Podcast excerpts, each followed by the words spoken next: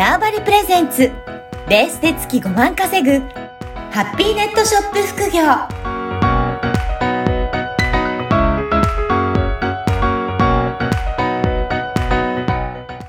こんにちは、小ラボのかなです。こんにちは。可能性を広げるネットショップアドバイザーのおじろです。おじろさん、今回もよろしくお願いします。よろしくお願いします。今回も前回に引き続いてゲストの方をお呼びしております。黒江桃子さんです。よろしくお願いします。よろしくお願いします。よろしくお願いします。いやー前回もいろいろお話を伺いましたが、今回もちょっと占いってどういったものだろうということをさらに、えー深掘りしていって、で、お話を聞いてみたいなと思います。はい。で、あの、おじろさんからも聞いてみたいことを、あの、ご質問いただければと思うんですが、おじろさんははい今まで、はい、どういった経験をされたか、まあ、その中でなんか感じるものがあれば、ぜひお話しいただければと思いますが、いかがでしょあ、そうですね。ありがとうございます。えっと、あの、実は私、うん自分の運勢が、あ、これ後で分かったことです。後でなんであの時あんなに運が悪かったんだろうって調べて分かったことなんですけど、運勢がめちゃめちゃ落ちて、なんかやっちゃいけない時に。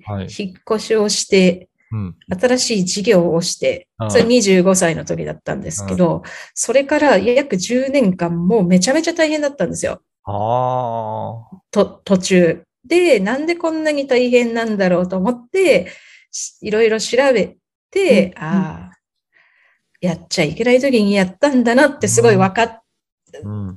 たっていうことがあって、だからその、黒江さんの、まあ、みたいにこうやってね、その、まあ、ビジネス、なんかこう波をこう教えてくれたり、いろんなことを教えてくれる人って、すごく大事だなって、もう実家、なんかもう、あ思ってて、はい。そうですね、なんかこう、まあ、そう、そういう私みたいな人が増えないように、なんか黒江さんから、なんか、ちょっとなんで、あの、アド、アドバイスというか、はいまあ、なんかあれば、ちょっと聞かせてもらいたいなって思ってます。はい。ぜひぜひ。やっぱりそういったおじろさんのように、なんか新しいことを始めようと思っても、全然うまくいかないとか、なんかそういったのはタイミング的なものはやっぱりあったりとかするんですかね？そうですね。はい。うんあの、前回もね、その運気の流れみたいなところの話させていただいたんですけれども、そうですね。うーん、運気のそもそものこの考え方っていうところが、まあ自分が置かれている状況っていったようなところもあるんですけれども、運気自体のそもそも捉え方っていうところで、はい。いい時期、悪い時期っていうふうに考えるだけだと、実はあんまり良くはならないし、そうなんですか。はい、運気を味方につけるっていうところまでいかないんですね。運気がどうしてじゃあ波があるのかっていったよううんな本質的なところを捉える、知るっていう風になってくると、これはまさに運気を味方につけることができるという感じです。ですから、ただ悪いんだよって言われて、じゃあそこは何もしちゃいけないんだとか、うん。今がいい時期だから何でもやっていいんだとか言うと、そういうわけでもないっていうのが実は、そうなんですね。はい、うんあったりするんですね。じゃあ、その下がってる時期でもやるべきことがあるっていうことなんですか、おっしゃる通りでございます。おっしゃる通り。えそうなんです例えば、どういったことがあれ、できるんですか、はい。例えばなんですけれども、いわゆる悪いって言われてる時期っていうのは、うんあの、いわゆるこの運というものが私たちに何を与えたいかというと、試練なんですね。うんもう少し成長してほしいとか、経験してほしいっていうところで、何かちょっと今までだったら考えられないようなことが起こるとかっていうのがあります。うんだから、その起きる物事に対して、しっかりこう頭を使ってね、学びを得なくちゃいけないっていうのがあるんですが、今の岡田さんのご質問にお答えすると、例えば、この時期はじっくり自分と見つめ合う時期なんだよとか、なるほど。っていうのが、その、いわゆる悪いって一括りにされてしまう中でもあったりするので、うん。うんうんそういう意味でも把握するっていうのは大切かなと思いますね。そういうことですね。だから行動して何か始めるんじゃなくて、自分を見つめて、じゃあそこをじっくり考える時期に当てるんだっていう、そういう考え方なんですね。おっしゃる通りです。へえ。ね、おじろさんいかがですかね？やっぱりそういったタイミングタイミングでいろいろ行動するべきことが変わってくるっていうことなんですか？そうですね。うん。で、まあなんかやっぱそういう時期っていうのを知ってれば、まあそれなりの過ごし方というか、うんうん。できたと、まあ、したと思うんですよね。うん。で、やっぱり知らないと、うんと、まあ、例えば、休息をしなきゃ、まあ、体と同じだと思うんですけど、体を休めなきゃいけない時期ってあるじゃないですか。はい。そこでさらに激しい運動をすると体が壊れるみたいな、うんうんがうん。イメージだと思うんですけど、やっぱね。なんか知ってれば、体のことって見えるから、ちょっと私疲れたから、うん。ちょっと休もうかってわかるんですけど、これ見えないじゃないですか。こう運気のこういう流れは。だからこそ、やっぱりこう、客観的なアドバイスみたいなやつ、ちょっとあったら、じゃああの時黒江さんとか私もひょっとして知り合ってたら、今ね、多分100円、100億円ぐらい稼いでるぐらいの人になったかもしれないなって。そう思いますね、本当。黒井さん実際にそういっはいたアドバイスされて、うんやっぱり、あの、変わっていったなーっていうような方もいらっしゃるんですかね？もちろんです。はい。うんやっぱりこう、特に、なんていうのかな、おじろさんと一緒なんですよね、多分。頑張り屋さんなんだと思うんですね。うんうんなんかそういう、やっぱ突っ走る、とにかく行動することでっていう頑張り屋さんほど、実はその運気、使えてないと言いますか、あんまり気にしてないという傾向があるので、そこをこう頭に入れることで、やっぱり休むべきに、時に休んで、行動するときに行動するというメリハリができるっていうところだったりとか、あとは、ただ闇雲に頑張るっていうところで、疲弊していたものが、ちゃんと計画的にできるので、やっぱり効率よく、ちゃんと手応えを感じるようになれたりですとか、自分のことを考える余裕ができたりとかっていうところで、やっぱりその、実際に進めたい物事の他にも、うん自分自身に対する変化っていうのも感じていただけたりとかしますね。そうあの、うん。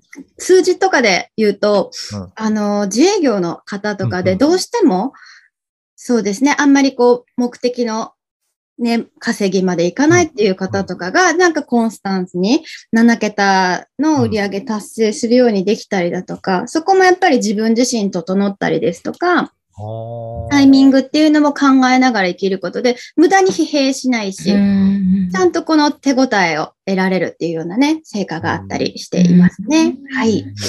じゃあやっぱり自分のあり方自身も、いはいろいろそういったところで、あ、こういうふうにしてやっていけばいいんだっていうところを見つめるような、タイミングでしっかり見つめていって、そうすると、その人自身が大きく変わっていって、進んでいけるっていうことなんですね。はい、そうですね。そのタイミング他にも、うん。実はその、頑張ってもうまくいかないっていうところの理由っていうのがありまして、はいそれで言うと運気っていうだけじゃなくて、もう少し大きめの運気といいますか、うん自分のいわゆる生まれたこの使命、宿命っていうところに関わってくる。そんなの皆さんいろんなタレント、才能を持っているんですけれども、その才能を持って社会でどういうふうに活躍してほしいかっていうのが実は生まれながらに大枠があるわけなんですね。はい。ここから大きくそれてしまっていると、まあ、運命さんっていうのは、あ、そっちじゃないんですよっていうところで、補正をかけようとして、それが結構トラブルだったり、試練、やりづらさ、うまくいかないっていうところで、実感できたりっていうところが、実感してしまうっていうのがあったりするので、やっぱり大枠の自分が何のために、うんこう、生まれて何をすべき人間なのかっていうのは、ね、こう、方向性が分かっている方がスムーズだったりっていうところもはい。あったりします。確かに。やっぱり、ほ進む方向性が違うと、それがちょこちょこと修正が入るとやっぱり負担になりますね。うん。なんか、何やってもうまくいかないとか、うんうん。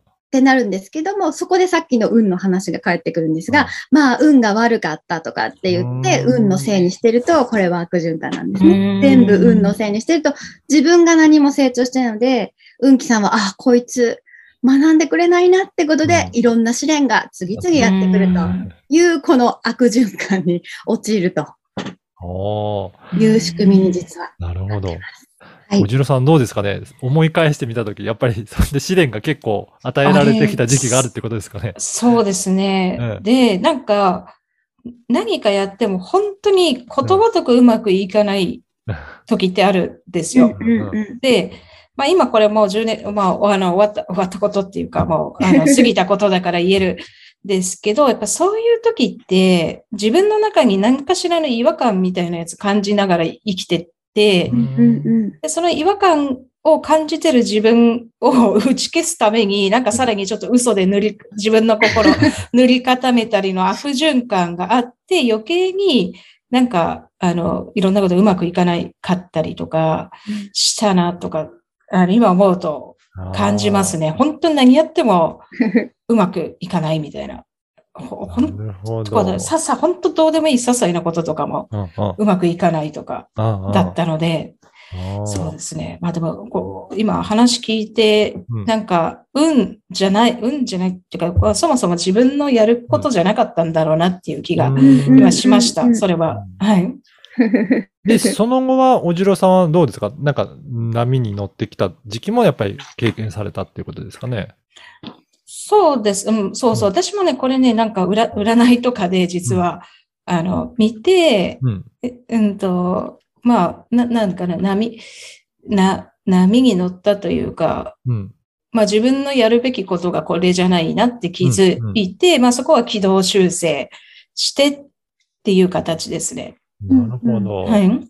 やっぱりそういうふうに、あのー生活の中に取り入れていきながらやっていくことで、徐々にまた方向性が変わ変えていって、うん、そうですね。うん。で、あの、進む道がなんとなく定まってきたかなっていう、そういった感覚があるんですかね。そういう感覚はあります。で、なんかうまくいくときは、本当にどうでもいいこともうまくいくんですよ。本当にどうでもいいこと。ねコンビニのくじが当たり続けるとか。そういいですね。そう。だなってこう、今本当そうも、そう、あの、感じました。話聞いてて。はい。えーじゃあまさに体感されてるっていうことで。うんいやーあのーね、おあのー黒井さんのお話を聞いて、もっと黒井さんにいろいろ、あのー質問してみたいとか、聞いてみたいという方もいらっしゃると思うんですが、黒井さん実は LINE 公式アカウントでいろいろ発信もされていらっしゃるんですよね。はい。ありがとうございます。はい。LINE 公式アカウント存在していまして、はい。そちらの方でコンタクト取っていただくことも可能ですし、うん。あとは毎週月曜日に占いを配信していて、毎週こう新しいもの、フレッシュなものにちゃんと変えてるような感じになってきてて、あなたの理想に近づくためのヒントは何かっていったような切り口の、はい、おみくじみたいのが引けるようになってへたりするのーで、よかったら遊んでくださいというはい。感じですね。はいこ。のポッドキャストの説明欄にも、黒井さんのあの LINE 公式アカウントのリンクを貼っておきますので、ぜひ聞いて、ちょっとおみくじ引いてみようって、そんな軽い感覚でもいいんですよね。もうノリで大丈夫です。まずはなんか使ってみてみたいな。はい。なので、やってるので、ぜひ登録して、チェックいただければなと思います。ぜひぜひよろしくお願いします。はい。今回は、あの、黒江さんにゲストに、えー来ていただきました。えーおじろさん、黒江さん、どうもありがとうございました。ありがとうございあます。りがとうございました。